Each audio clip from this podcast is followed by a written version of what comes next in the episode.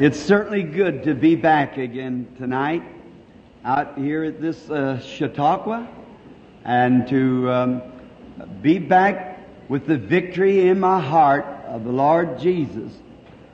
Just a little tired. I haven't slept since night before last. I went home, picked up my family. My old Ford backslider, never backslid, it just wore out. And so I had to take it in the garage down there and then get up here and it's in the garage now. so it's, um, it's, it's just about gone. So we are very glad to be here. And now we got two more great nights, Friday and Saturday. And we're expecting our Lord to do great things in these nights. And we just don't know what lays ahead yet tonight.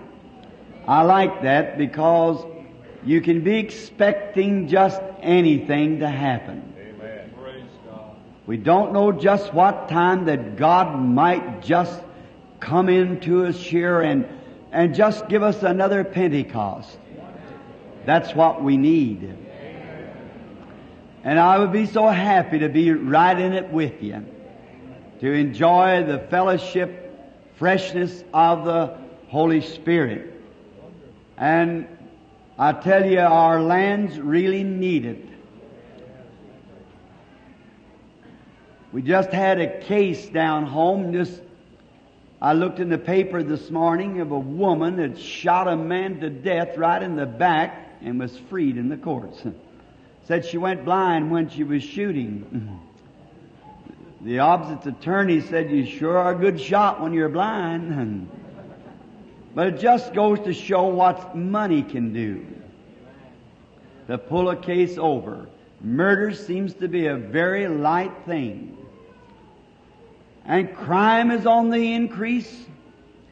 Of course, you all are seeing the papers of these rock and rollers and what happened and down here in this park and what happened and wasn't enough evidence there because some judges and mayor's daughters was in that, so they didn't have enough evidence of a hundred people to press charges. Brother, all things are wrong except God. There's only one thing that's left is right, and that's God. Only one justice, and that's God.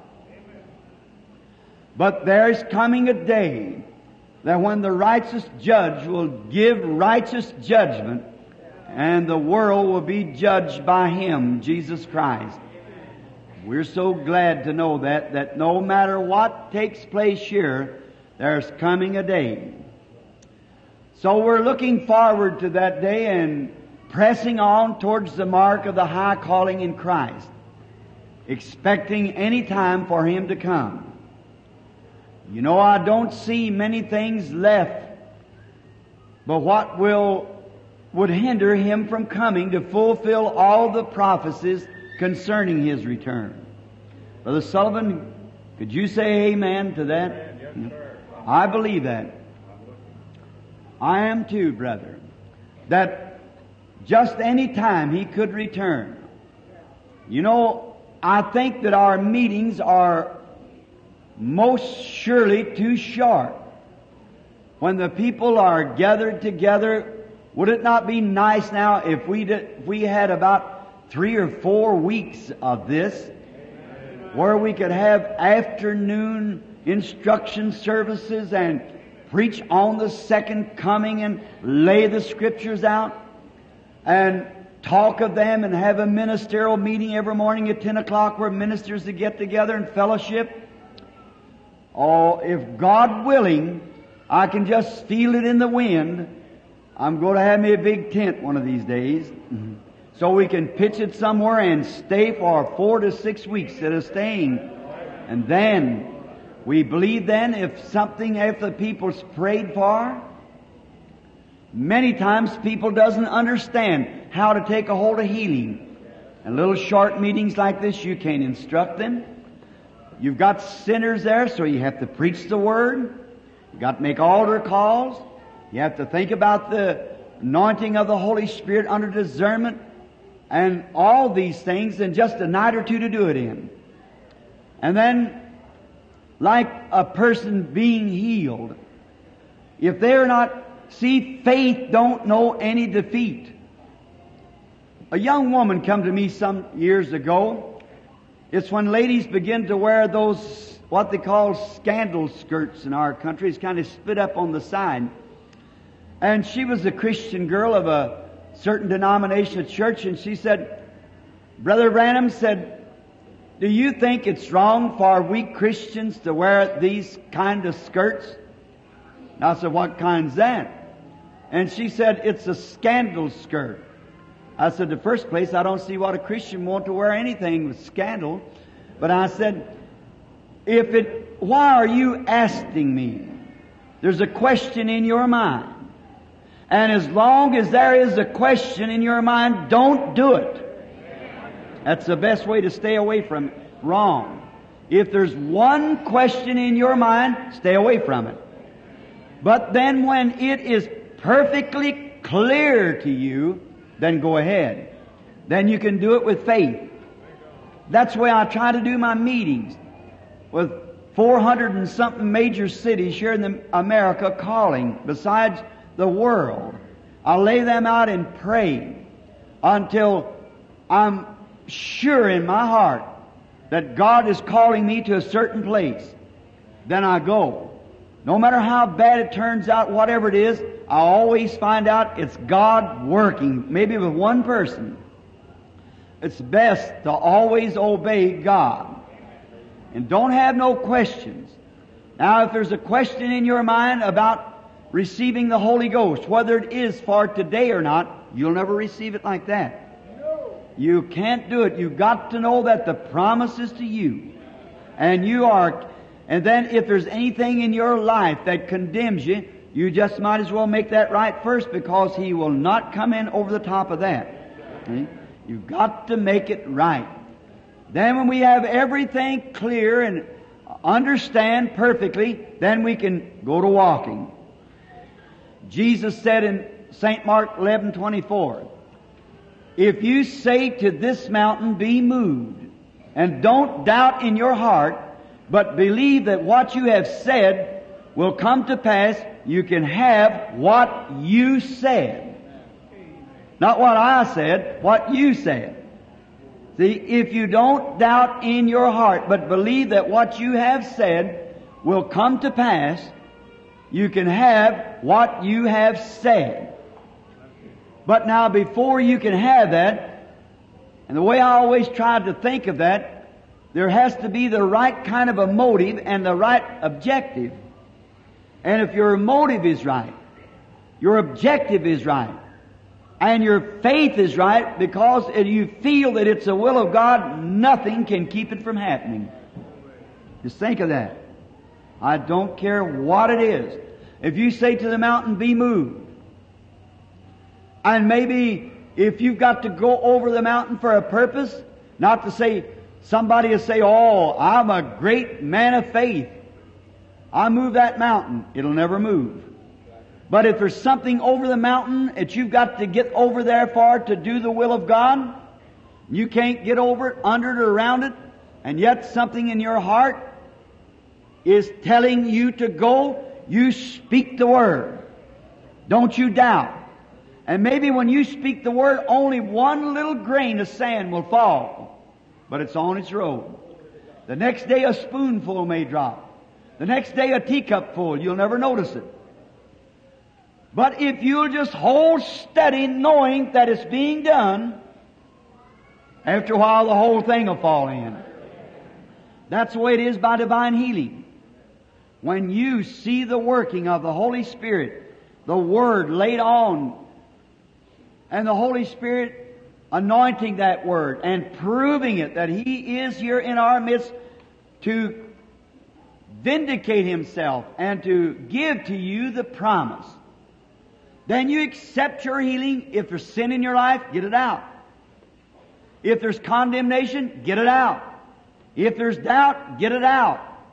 Until you can see perfectly that it's God's will, it's God's plan, and you're included in that, then say, sickness, in the name of Jesus Christ, get away from me.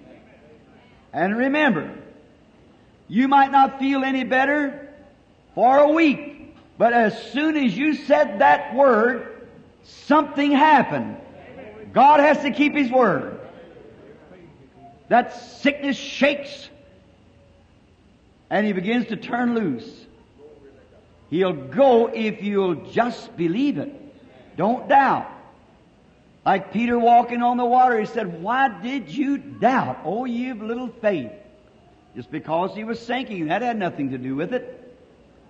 Christ had commanded him, and his word was enough. That's the way we should think it too. Well, that's all for my text for tonight. But that is true. Now, we are going to try to get into the prayer cards if there's any of them left tonight. Just whatever the Holy Spirit will, and then tomorrow night we'll try to give out some more prayer cards. I think we've got a bunch left over from the first or second night because the Holy Spirit has been doing such a marvelous thing among us. Oh, how we ought to appreciate that. And I'm sure that you do. There would not be one uh, room for any doubt. I wish to say this just in a way of testimony. There's so many things that I could say.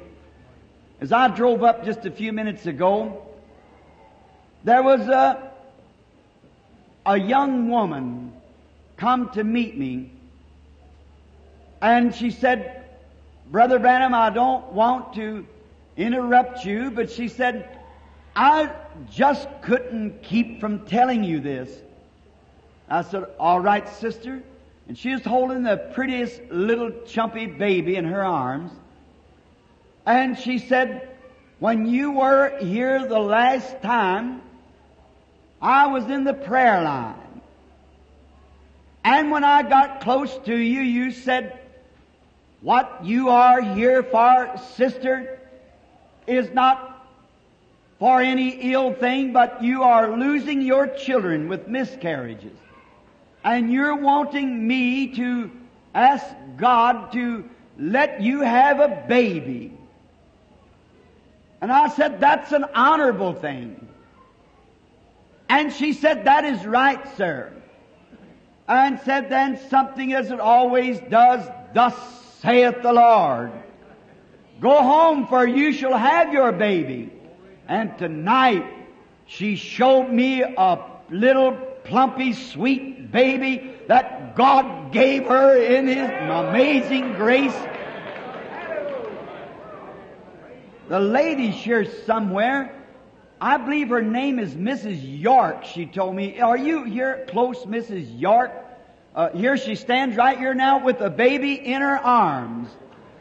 All the same God of the Old Testament is the same God today. He never fails.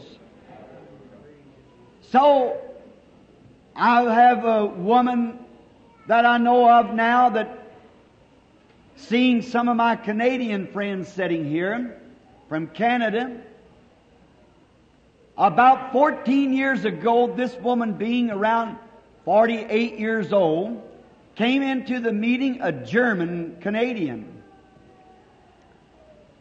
And she said, the Lord told her in the prayer line through the discernment that she was barren. And the doctors had said that she would never be able to have a child. And said, you're also suffering with the dreadful disease of tuberculosis. And she said, That is true, sir. I said, Go to your home, for you are healed of your TB, and you're going to embrace a lovely little eight pound boy baby. Thus saith the Lord. She went home and was solid and well.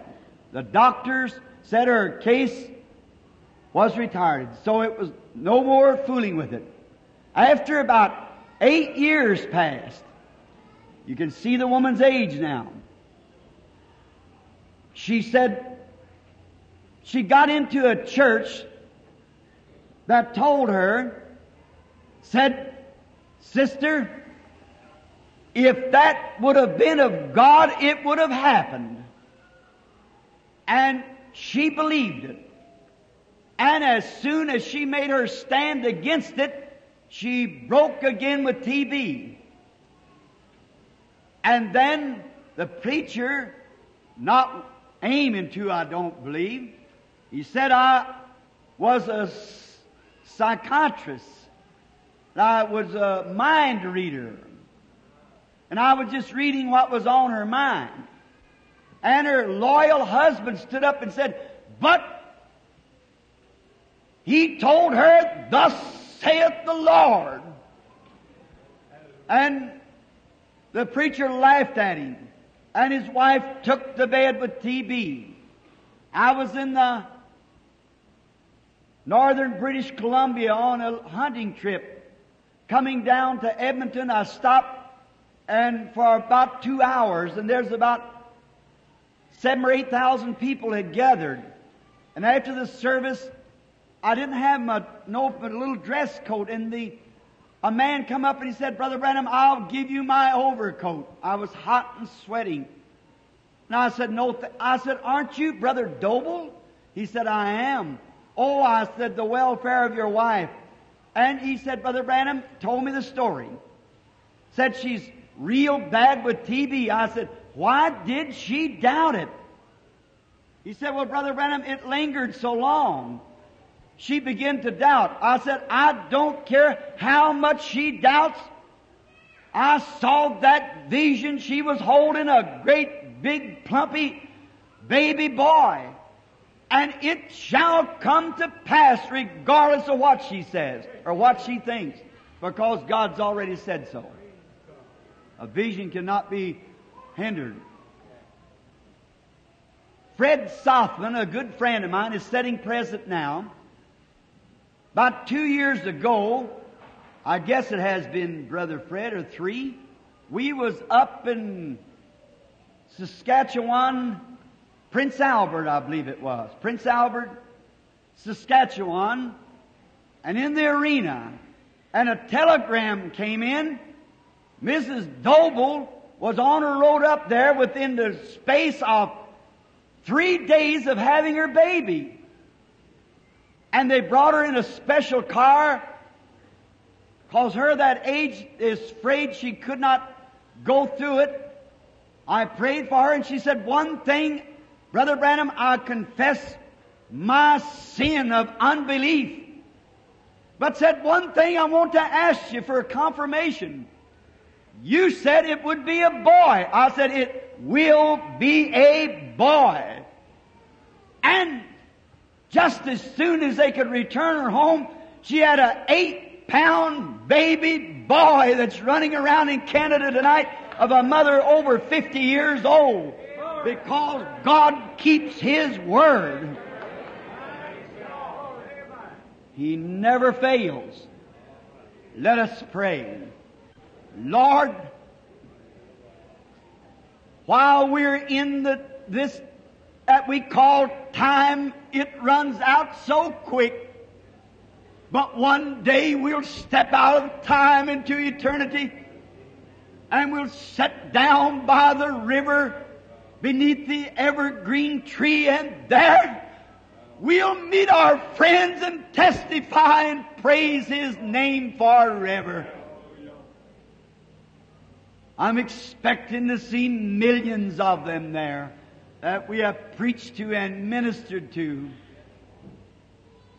But while we are here, Lord, in the heat of the day, we pray tonight that you'll give us thy grace and thy mercy. And may every sick person that's here sick of sin or sick of their body May this be a thus saith the Lord for them tonight. May we meet them later as we did this lovely woman tonight, Mrs. York. And another time, maybe in a great tent somewhere, and hear them testify that it was at the Chautauqua that your mercy came down and healed them. Saving them and filling them with the Holy Spirit. Grant it, Lord. Bless the few words that shall be read from your word. We wish to read them because our words will fail, but your word is eternal and it cannot fail.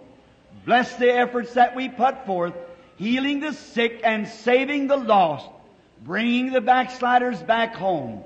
For we asked it in Jesus' name. Amen.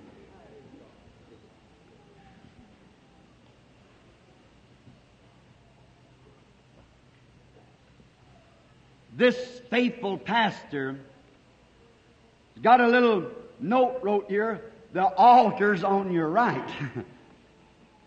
that shows a real faithful pastor wants to see the lost saved. That's what we're here for. To see the lost saved and to bless the people. And you're always a blessing to me. In the book of Jeremiah, the eighth chapter, the 22nd verse, I read. Is there no balm in Gilead? Is there no physician there? Why then is the sickness of the daughter of my people not recovered? I want to take a text, if we would call it, on this subject. Why? God, when He makes a way of escape or sends a shower of mercy, and the people ignore it, God asks why. He's got a right to ask why. When He makes everything ready and presents it and then the people turn it down, God wants to know why did they do it. And He has a right to ask why. For He did it for our good. Like in the first chapter of Second Kings, after the death of Ahab, that wicked king of Israel, Ahaz uh, reigned in his stead, which was his son. And he was just as wicked as his father and mother, Ahab and Jezebel. And while he was walking up in the top of his palace in Israel, while he was king over them, he fell through and when he did, a great sickness set in upon him. And he was almost dead. And he called two of his soldiers and sent them over to Ekron to inquire of the god Beelzebub if he was going to get over that sickness or not. He did it secretly. And when they were on their road going, doing this wicked thing, there is no wickedness but what God knows about it. There was a little old bald-headed prophet sitting down in a little mud hut somewhere in the desert and the angel of the Lord come to him and told him what was going on. And he said, go up there and stand in the road. And he cut across the desert and up over the hill and he stopped the two soldiers. And he said, go back and tell that king, is there no God in Israel? Is there no prophet in Israel? That you might consult these things that you'd have to send up to Ekron? to the god Beelzebub? Is that the reason there's no prophet here or no God to consult? You have to go to such resources as that? Said, go tell him, thus saith the Lord. that he'll not come off of that bed, but he's going to die for his wickedness. The soldiers turned and went back. And when they got back to this king, he said, Why did you return? Said, We met a man. And he told us thus. The king said, What kind of a looking fellow was he? Said he was hairy all over and he wore leather on his loins. And the king said, That's Elijah the Tishbite. He knew he had done wrong. There was a God in Israel. There was a prophet in Israel. But it was because of the king's stubbornness. It was because of his wickedness and his willful sin that he didn't come and consult God about it. And he lost his life. So is it today. We don't need so many UNs. If we are a Christian nation, let's call God on the scene. The reason there is no balm in Gilead, sure there is balm. There is a God in America. There's a God here. It's because of the stubbornness of the people that they don't want to consult Him. They'd rather take the advice of some intellectual student than to come to the blessed Holy Spirit that God sent to the earth. It's the reason that we are in such a condition today. It's not because there isn't a God. It's not because the Holy Spirit isn't still real. It's because the stubbornness of the people. It's because they want to sin. It's because they desire to do those things. That's what's in their heart. It's like a man dying on a doctor's steps. If a doctor has a remedy for the disease that the man has, and the man sits on his steps, but refuses to take the remedy, he'll die there. And it isn't the doctor's fault. He's got the remedy and he's willing to give it, but the man's too stubborn to take it. And so is it today. There's no need of any man dying in sin. There's no need of all of this stuff that's going on. God's got the remedy. And the people sit on the church steps and die because they won't receive it. They die in sin sitting in the church in the pew because they won't receive it. There's a balm in Gilead. There's a physician there. But the people won't take his medicine. The local church member, lukewarm, thinks he's too good to take the medicine of the Holy Ghost. The Holy Ghost is God's medicine. It's a cure. But the local church member won't do it. They'll go to church. They'll put their name on books. They're willing to pay their tithings. They're willing to do anything like that. But when it comes to taking the medicine, they won't do it. Now, how do we get medicine? The first thing science begins to search out until they find a certain toxin. And then they inject that into a guinea pig. And they see how the guinea pig reacts with it. And if the guinea pig recovers, and it works out perfectly, then they'll give it to the human being. Now, not all human beings are made like guinea pigs. You can give some medicine to a man, and it'll help one and kill the other. So you might have an excuse for that, because medicine will help one and kill the other. So you might have to wonder about that, but you don't have to wonder about God's balm, God's toxin, the Holy Ghost. It'll cure every time it's applied. It's been tested and tried, and it's perfect. The guinea pig cure is all right.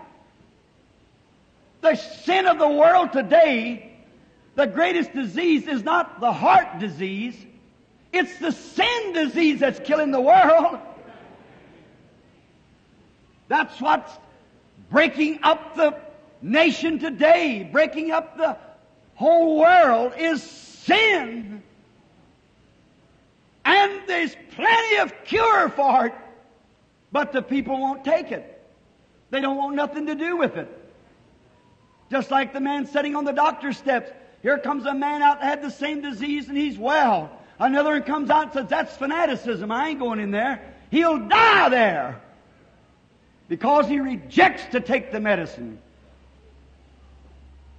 And so is it.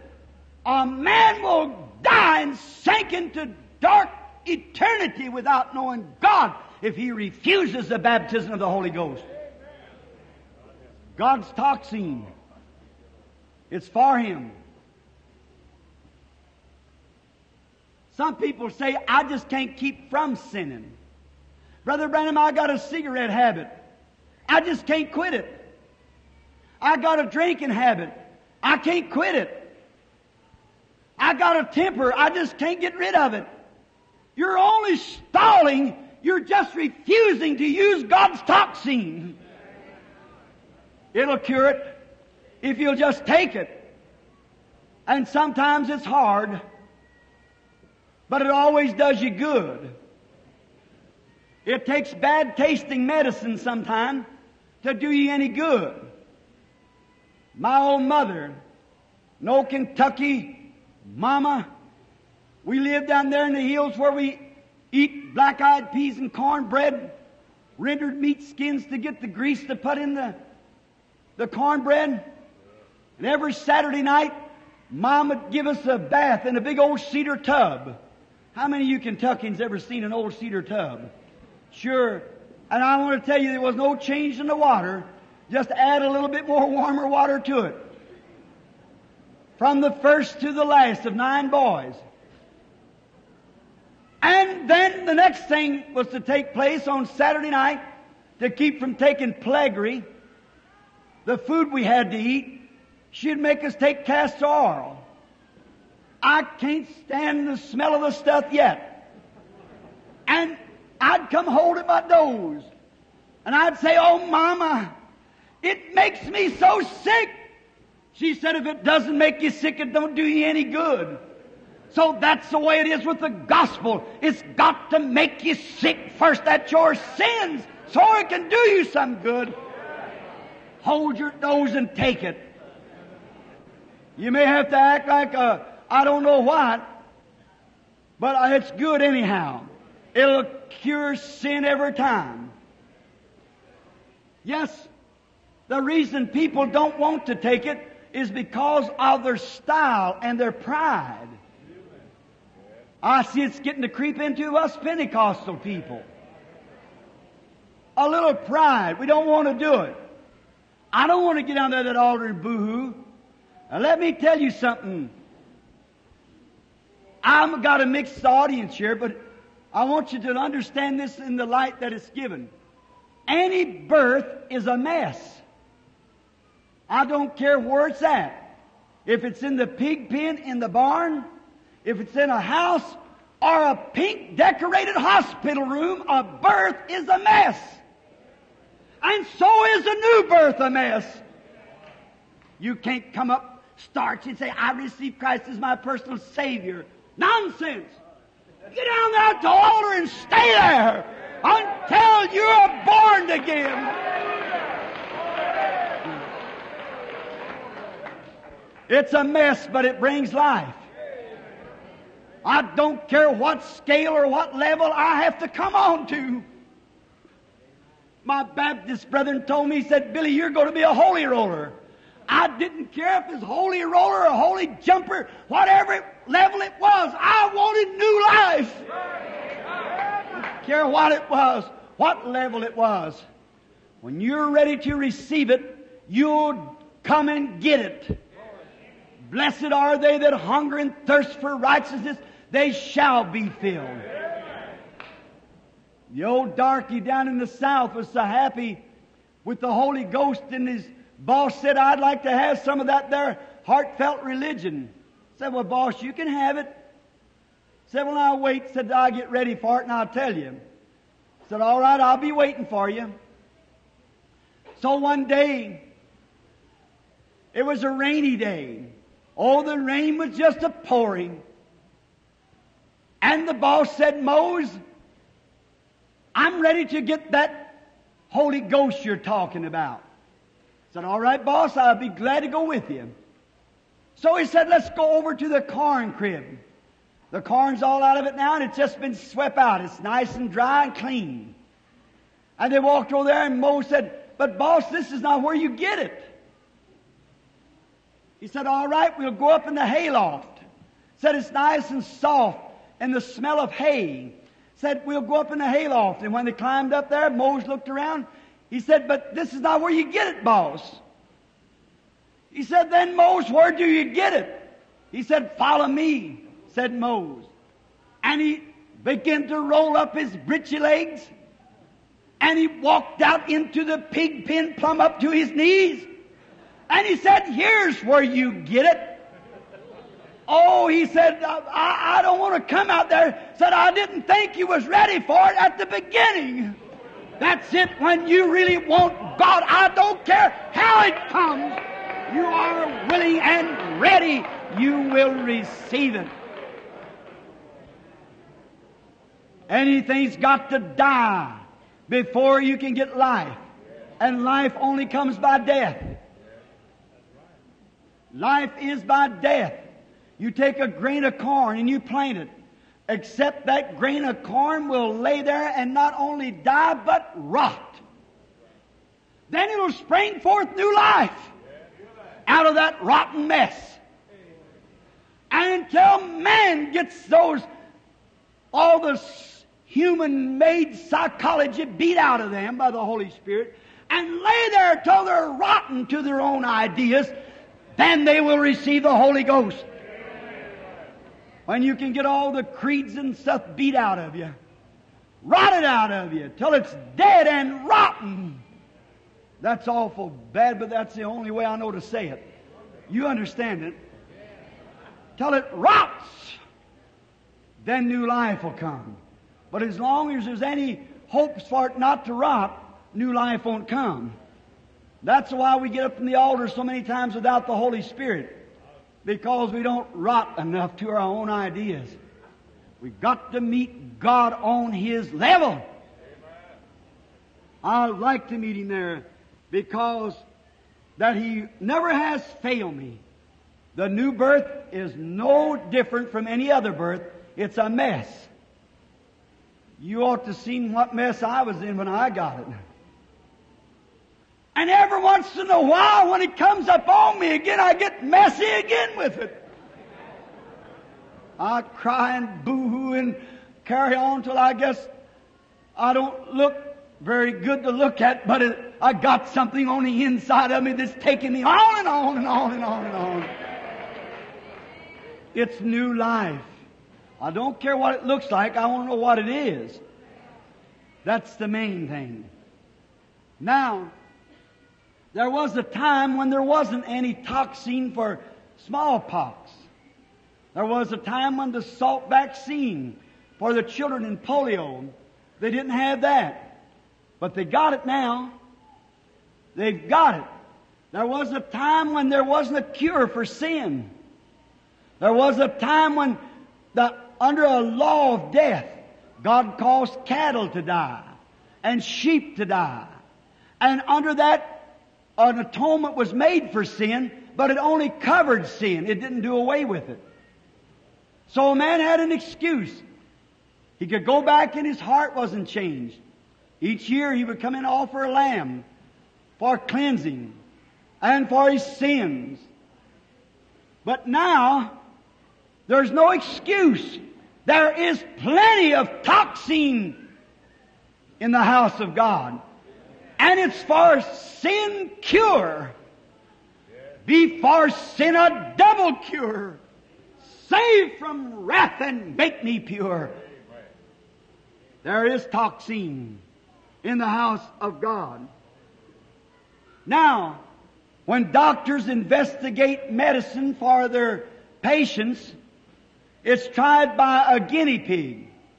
But when God wanted to give the test for the human race, He never inoculated a guinea pig, but He inoculated His Son.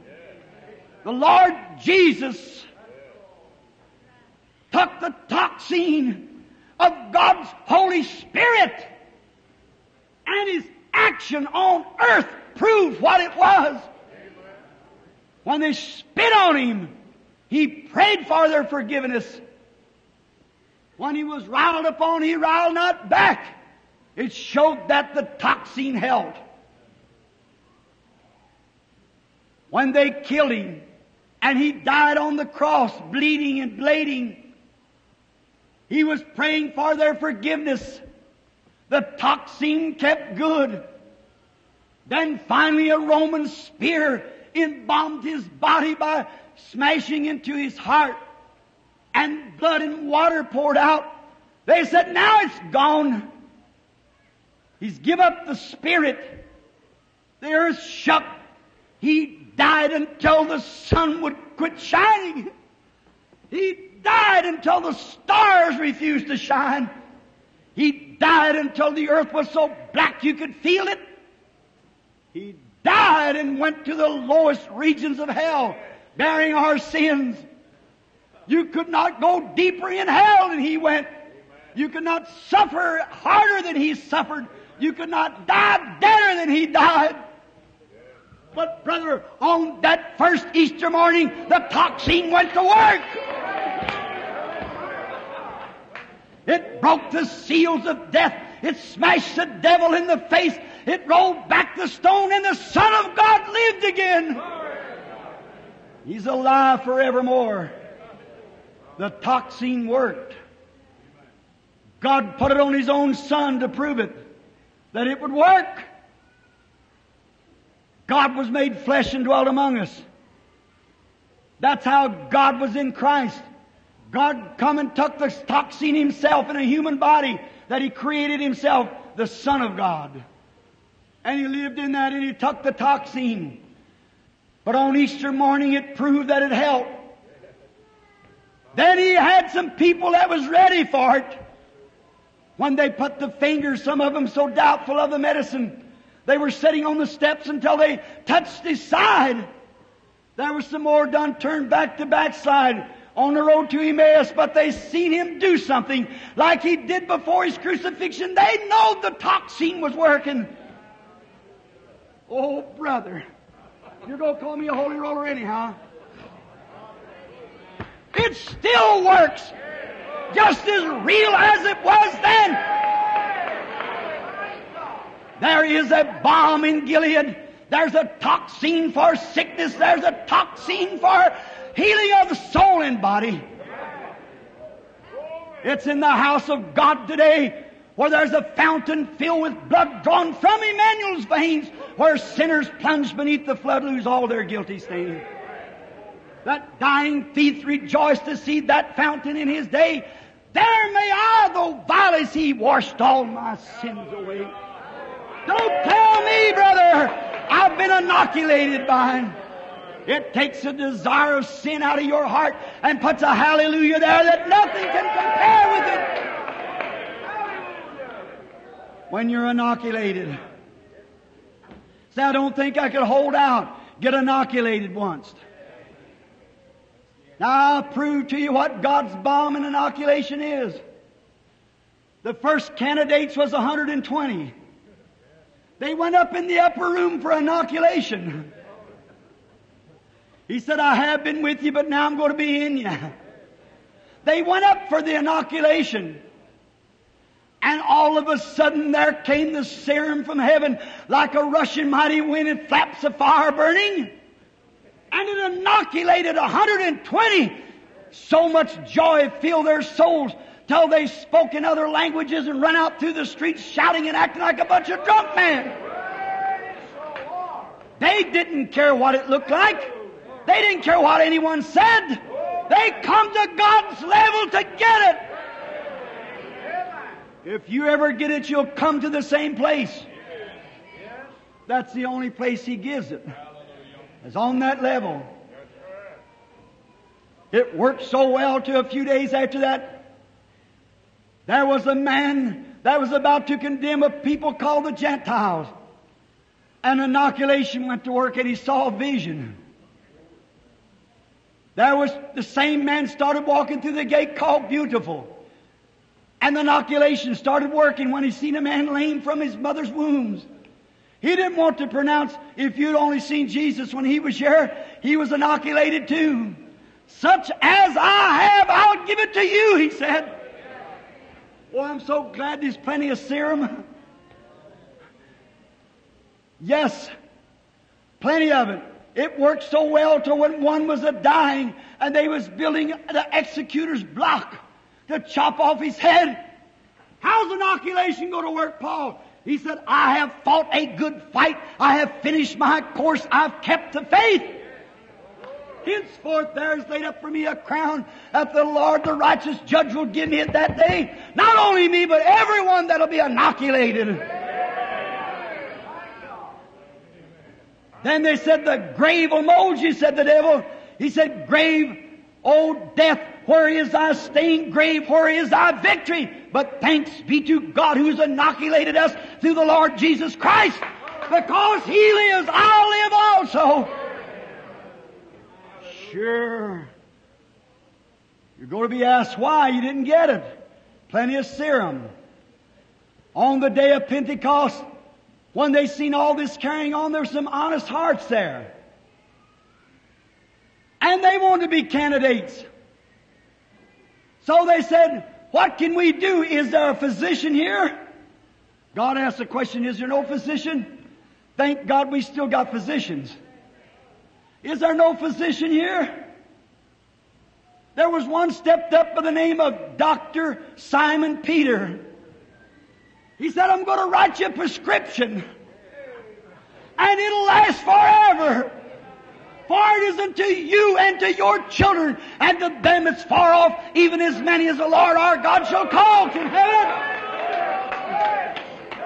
Dr. Simon Peter's prescription is just as good tonight. If you don't believe it, come to the office and fulfill it. Hallelujah. Oh, sure. The inoculation is good. It'll hold. It's good, it's good. Now, when we see him inoculating, seeing the signs that he did returning back, it shows they're inoculated with the same thing. Brother, if the Holy Spirit will work the same in the members of the church that Christ has saved, then they'll raise up from the dead just the same as he did. No wonder we can say, Death, where is your sting in grave? Where is your victory? If it healed the sick in that day, the same inoculation will do for you today. If it was a, an antidote to sin, an antidote to sickness, it's the same thing today. Then, brother, sister, upon those bases, let me ask you this final question. Is this, why is there so much confusion among us? Why is there so much sin in our midst? What's the matter? Is it because there is no balm in Gilead? Is it because there is no Holy Ghost? Why then is the church in this shape? Why then? Is it because there's no physician? Oh yes, there is. There is. But you'll die on his steps under his ministry not knowing God or either being healed unless you'll take the prescription that's being wrote out for you. I'm the Lord that heals all thy diseases. Can you believe it? May the Lord bless you as we think about it while you bow your heads. Oh Lord, we are so glad that there is a balm in Gilead. We are so happy that there is a physician there. Then at the day of the judgment, this self-righteous America, England, and other great nations who's heard the gospel is going to be asked, why didn't you receive it? When anointed physicians goes forth to handle the word and the results follow everyone that comes, then there is a balm in Gilead. Here sits before us tonight alcoholics, wretched women, immoral man that once walked the street with lust, today are sated. There are women who drank and stuck needles in their arms until the earthly physicians could do nothing for them. And today they're witnessing up and down the streets of the amazing grace of Jesus Christ. There's barren women packing babies in their arms because they were inoculated for the keeping of their children. There are those that were blind can now see. There are those that were lame can now walk. There are those that had cancer dying and now are alive because there is a balm. No matter how much the unbeliever shakes his head and walks away, that doesn't take away the toxin. There's plenty of it tonight. In the arms of Christ, we pray, Lord, that you'll inoculate every person here tonight that has a desire to sin in their heart. Take it away from them, Lord. My grace is sufficient, said the Holy Spirit. Now we pray, Father, that you'll heal the sick. Give mercy to them who are in need. For there is a balm in Gilead, and there is a physician there. The great physician is there. The one who never lost a case, never lost a patient, and cannot lose nothing, but said, All the Father has given me, I'll lose nothing, and I'll raise it up at the last day. The great physician. He shows His presence with us night after night. And we pray, God, that He'll do the same tonight by saving the lost and healing the sick. For we ask it in Jesus' name. Amen.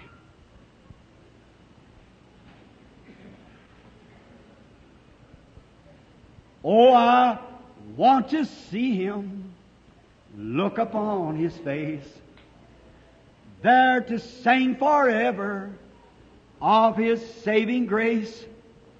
On the streets of glory, let me lift my voice when the cure's all past, home at last, ever to rejoice. Don't you want to see him? Let's sing it. Oh, I want to see him. Look upon his face. Now worship him. There to sing forever.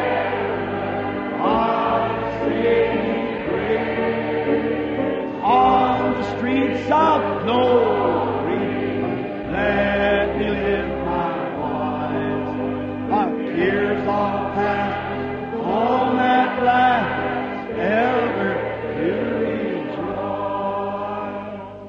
Doesn't that make you feel good? Oh, I love him. Don't you love him? Let's sing that good old song, I love him, I love him, because he first loved me. How many knows it?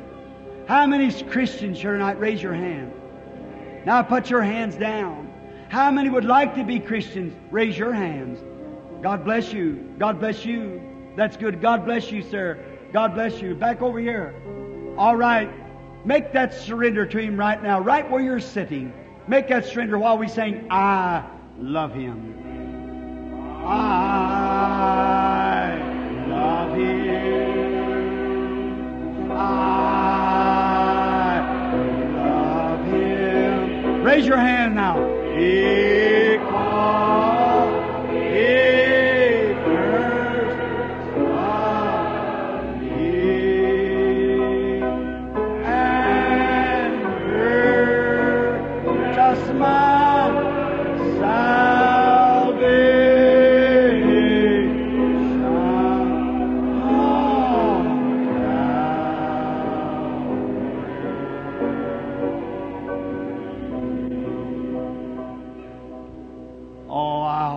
trust that God just saved your soul then. Mm-hmm.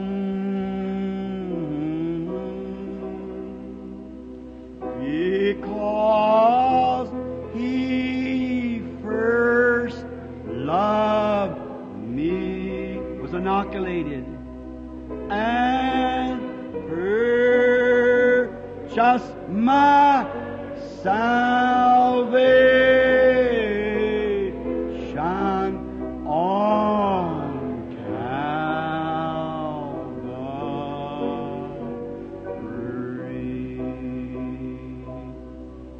Don't you just love Him? Don't you like to just worship Him? Feel that goodness of His mercy? Yea, though I walk through the valley of the shadow of death, I'll fear no evil, for thou art with me. The message is over. Just worship in your heart. Paul said, if I'll sing, I'll sing in the Spirit. I'll worship in the Spirit. He's here. I know He's here. Oh, I just love Him. Just in your own way now, while the piano and organ and so forth is playing, just worship Him. Close your eyes.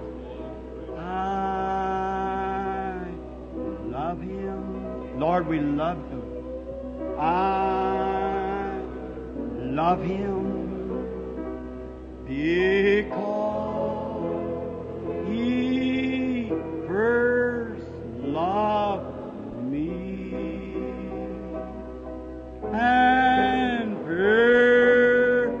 purchased my salvation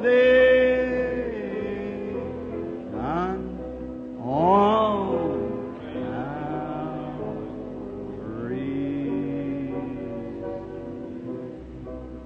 Now, with our heads bowed, the sinner friend, if you don't know him yet and you know that he's present, would you like to walk up here?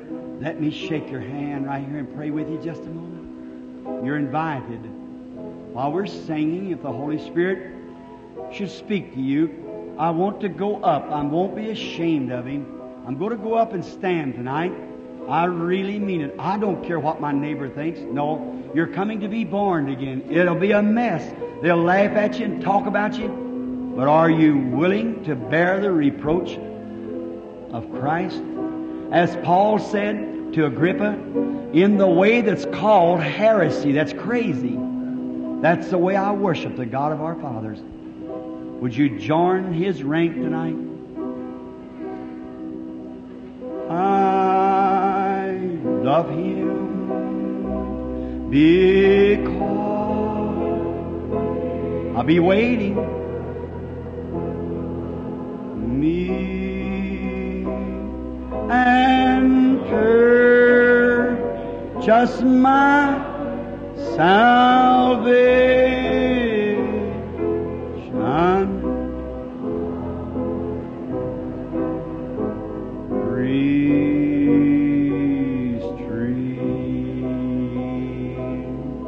Mm. God bless you, my brother. Come right around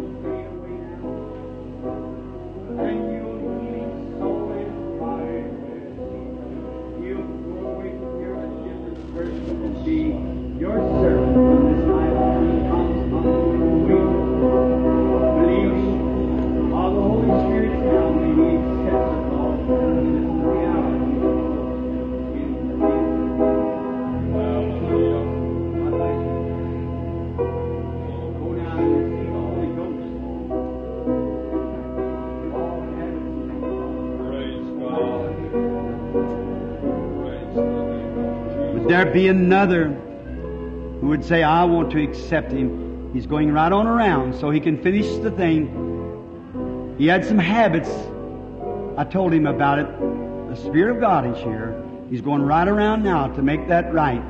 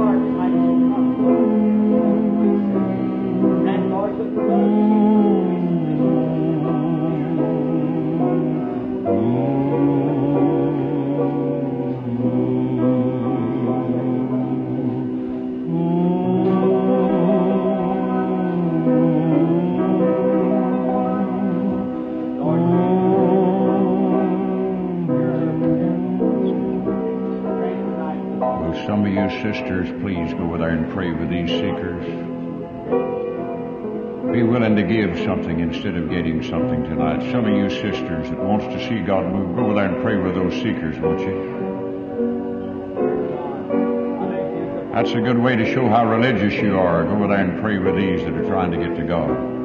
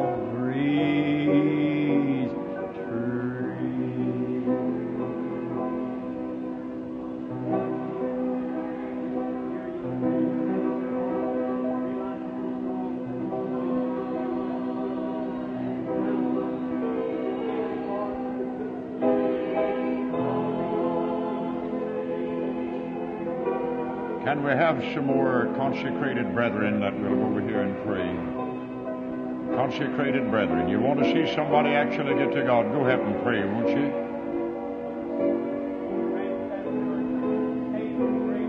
You'll have to be more interested in getting people to God than anything else to get anything from God. Go right on, Christian brethren. I appreciate that. God appreciates it.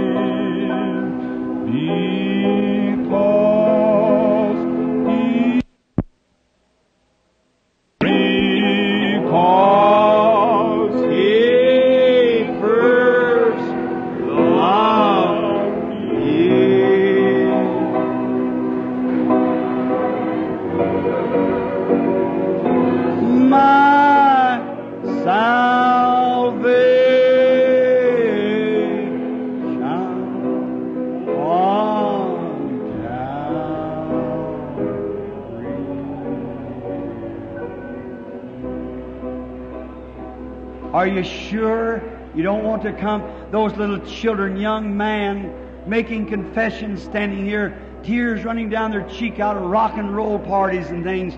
That's what God wants to see. That's the purpose. The healing can wait just a minute. We want healing of the soul.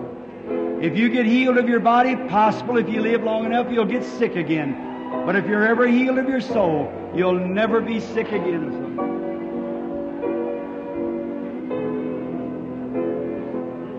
It's a truth that you have to die before you live.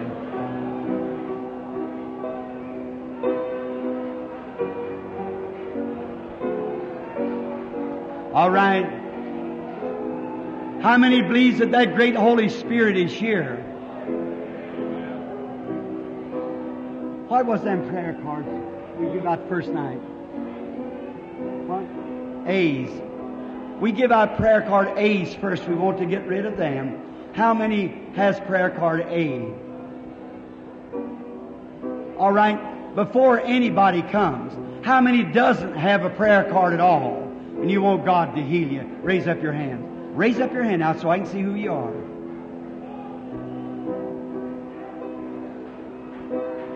All around, everywhere. Not a prayer card, but you want God to heal you. All right? Let's just be in prayer just a moment. You take your burden to the Lord. Now, if I call someone with a prayer card, you let me know it's a prayer card. I'll ask you for the Holy Spirit, because a lot of them people prayer cards will, will come. Now, just be reverent. If God, without the prayer cards, will prove. How many's been in the meetings before? Let's see your hands. Pretty all of you, I'm sure. Jesus looked upon the audience. He said to Peter, Your name is Simon, and your father's name is Jonas. He said to Nathanael, I saw you before you come here when you were under the fig tree. He told the woman at the well, Go get your husband and come here. She said, I have no husband. Said, That's right, she got five. She said, I perceive that you are a prophet. We know the Messiah will do that. He said, I'm the Messiah. I'm he that speaks to you. She ran into the city saying, Come see a man who told me the things I've done. He perceived their thoughts, knowing what they were doing. That was a sign of the Messiah then. And if Jesus is the same yesterday, today, and forever, it's a sign of Messiah tonight. Is that right? This that you might know before I call the prayer cards, because I'm going to line them up here and pray for them here at the altar without discernment. I want you with you with prayer cards, not discernment. You that hasn't got prayer cards, let's see what the Holy Spirit will say. Just pray. There was a woman one time touched his garment. He didn't see her do it, neither did he feel her do it with his physical body. But he turned and said, Who touched me? Everybody that said nothing, they denied it. But he looked around till he found the little woman, and he said, Thy faith has saved thee. Is that right? Told her she had a blood issue, and her faith had saved her. And now the Bible said he's the high priest tonight that can be touched with the feeling of our infirmities. Do you believe that? With all your heart? All right. See if you can touch him. I'll yield myself to the Holy Spirit and see if some of you little women, little man, or whoever you are out there can touch him. Somebody in this direction. Yield yourself. Believe him, touch him by faith. See if he's the same Jesus. Way in, that's so far back, huh?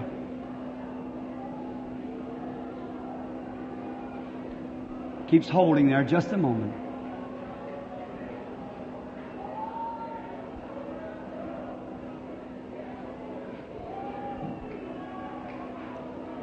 Here it is again. This little woman sitting right here, suffering with trouble in her head. A little lady looking at me, kind of long hair, looked like hanging down her back, shaking her head. You have head trouble, don't you, lady? Or you did have it. You don't have it now. It's gone. Are we strangers to one another? Have you got a prayer card? You don't. You don't have a prayer card. We don't know one another. If we don't know one another, shake your hand like this. We don't know one another. First time of meeting. Was that right, what was told you? All right, you have what you asked for. Go home and be well. What did she touch? I see a young man sitting right down below her there. Real thin. He's shattered to death. It's a young kid. He's got a dark shadow over him. It's leukemia. Do you believe, sonny boy, that God will heal you? Raise up in your seat. Stand up to your feet. I don't know you. You're just sitting there praying. Is that right? Raise up your hand if that's true. You believe Jesus Christ makes you well? Go home. I condemn that cancer in the name of Jesus Christ. The shadows of death pass from you. Someone else. I see a little woman waving her white handkerchief down there. Got a yellow dress on. She's crying. That light's hanging over. Have you got a prayer card, lady? You don't. Do you believe me to be God's prophet? Do you believe if I'll yield myself to the Holy Ghost, He can tell me what your trouble is? You got heart trouble and a nervous condition. If that's right, wave your handkerchief back and forth. You're healed. Go home. Jesus Christ makes you well. Somebody else in this direction hasn't got a prayer card. Raise up your hand so I can see who you are. Praying. Pray.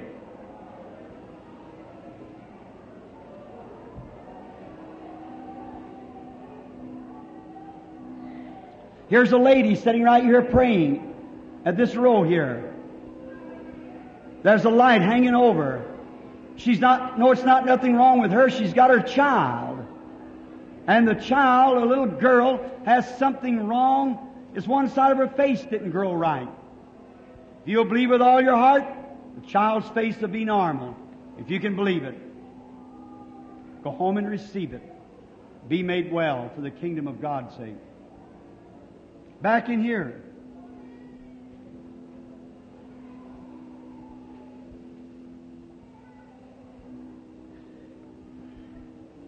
Here's a lady sitting right down here. She's got a white dress on. She's praying. She's raising her hand.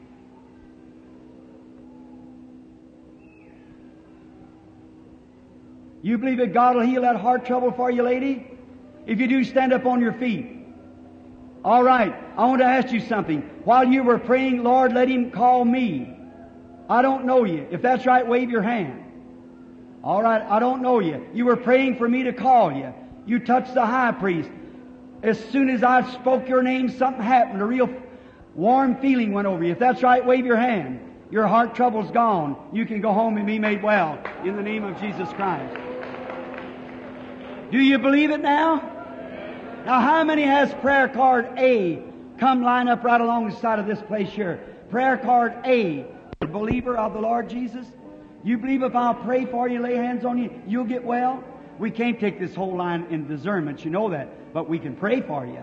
After all, the prayer of faith shall save the sick. Is that right? Now I want you to look at all those people out there. While these people are coming through the line, how many will pledge that they'll be praying for them? Raise up your hands out there. Now, new prayer cards will be given out at 6 o'clock tomorrow afternoon again. So we, we go to pray for everybody that's got a prayer card. Everybody that has a prayer card, we're going to pray for. Now, we don't necessarily have to have a prayer card. Now, this is for prayer card A. A. I think they got some more out. Billy said he'd give out some C's or B's or something. B's. Well, now, hold them. They're next. See, this is for A. This is for A. We promised them a long time. Now, if you all will just be reverent and pray, these, this is the healing service. Now, I think I'll get right down here at the end of this row, or somewhere in here, so the people right at the end of the row and pray. Now, everyone, keep your heads bowed and pray. Everybody, if you're sincere and believe the Holy Spirit is here, uh, the anointing, I have the anointing upon me now. Now I'm coming down to lay hands on you while the anointing is upon me. That's the reason I had this discernment first. That man with that kidney trouble sitting out there, go home, sir. You're healed. God makes you well. Forget about it now. Sitting there in the dark. All right. Now believe with all your heart. Come here now. The great physician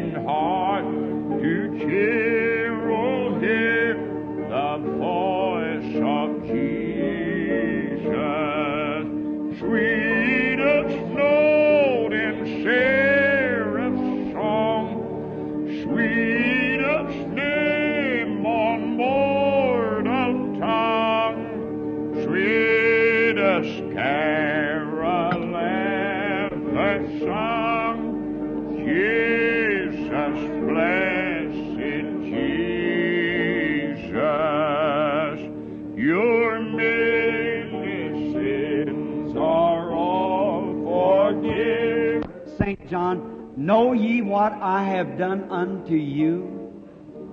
Now look, while we are praying, we don't like that, we don't take time for the discernment because, oh, there was a few in there that was real bad cases and one sinner. So it was, that had to be called out. But otherwise, it was while the anointing of the Holy Spirit was with me, I was laying hands on the sick.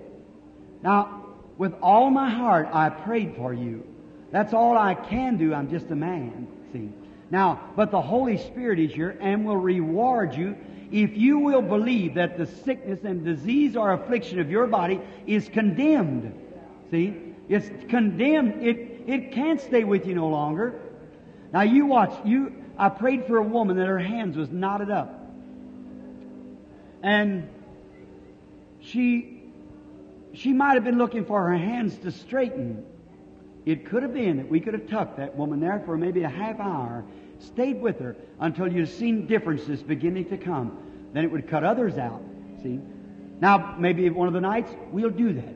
I'll sh- will you see, till I can see in the audience something that's really fixing to happen, I will bring that patient maybe to the platform here.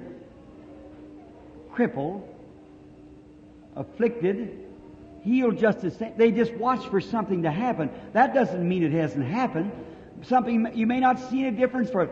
Here, some time ago, I was at a meeting, and there's a woman come through. She had ulcerated stomach, and it said, "Thus saith the Lord, you're healed."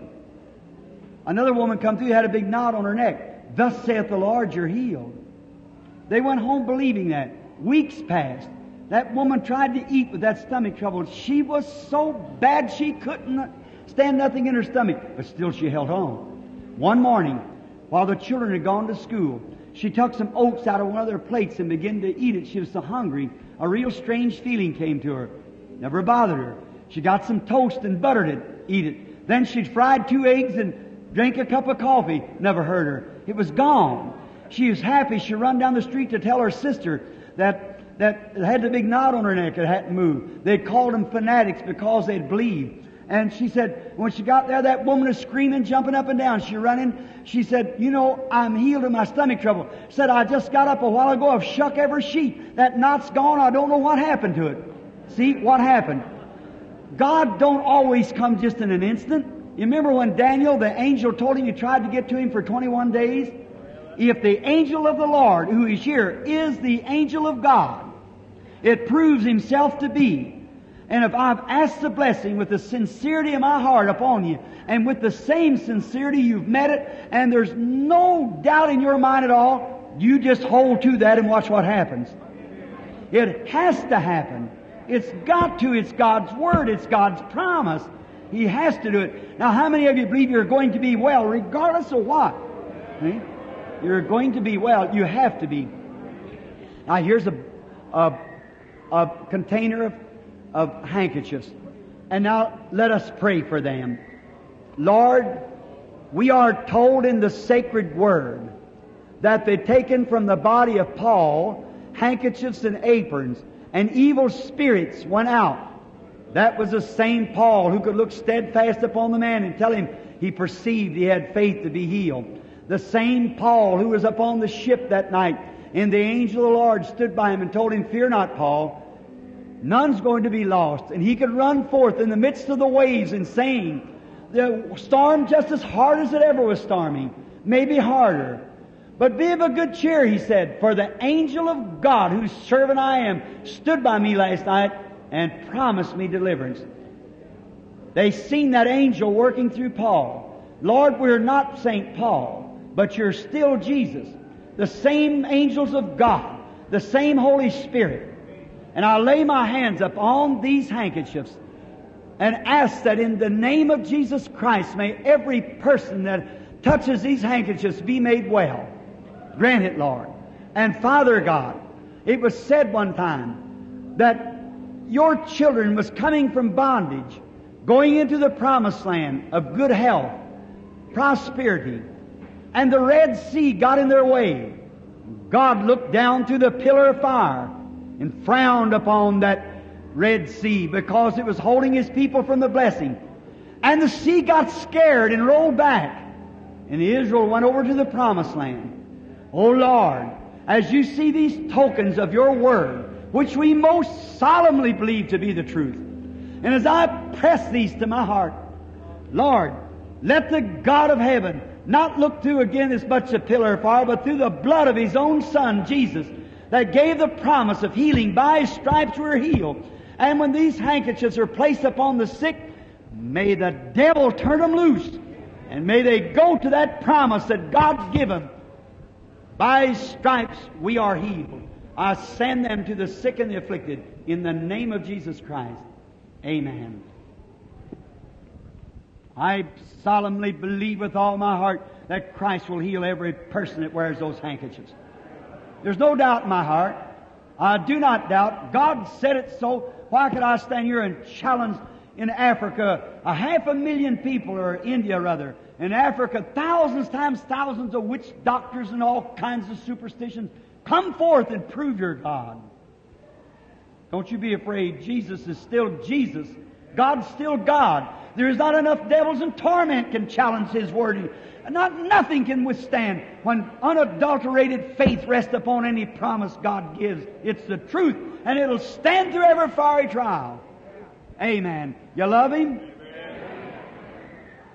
Let's sing once while they're still back there shouting and receiving the Holy Ghost.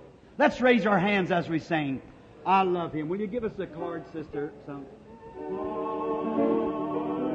Love Him. Let's stand now. I love Him. God bless you, Doctor. God bless you. Done pretty far. You want to dismiss the audience? Oh, I- See you tomorrow. Love. Lord bless you. Real good. Brother.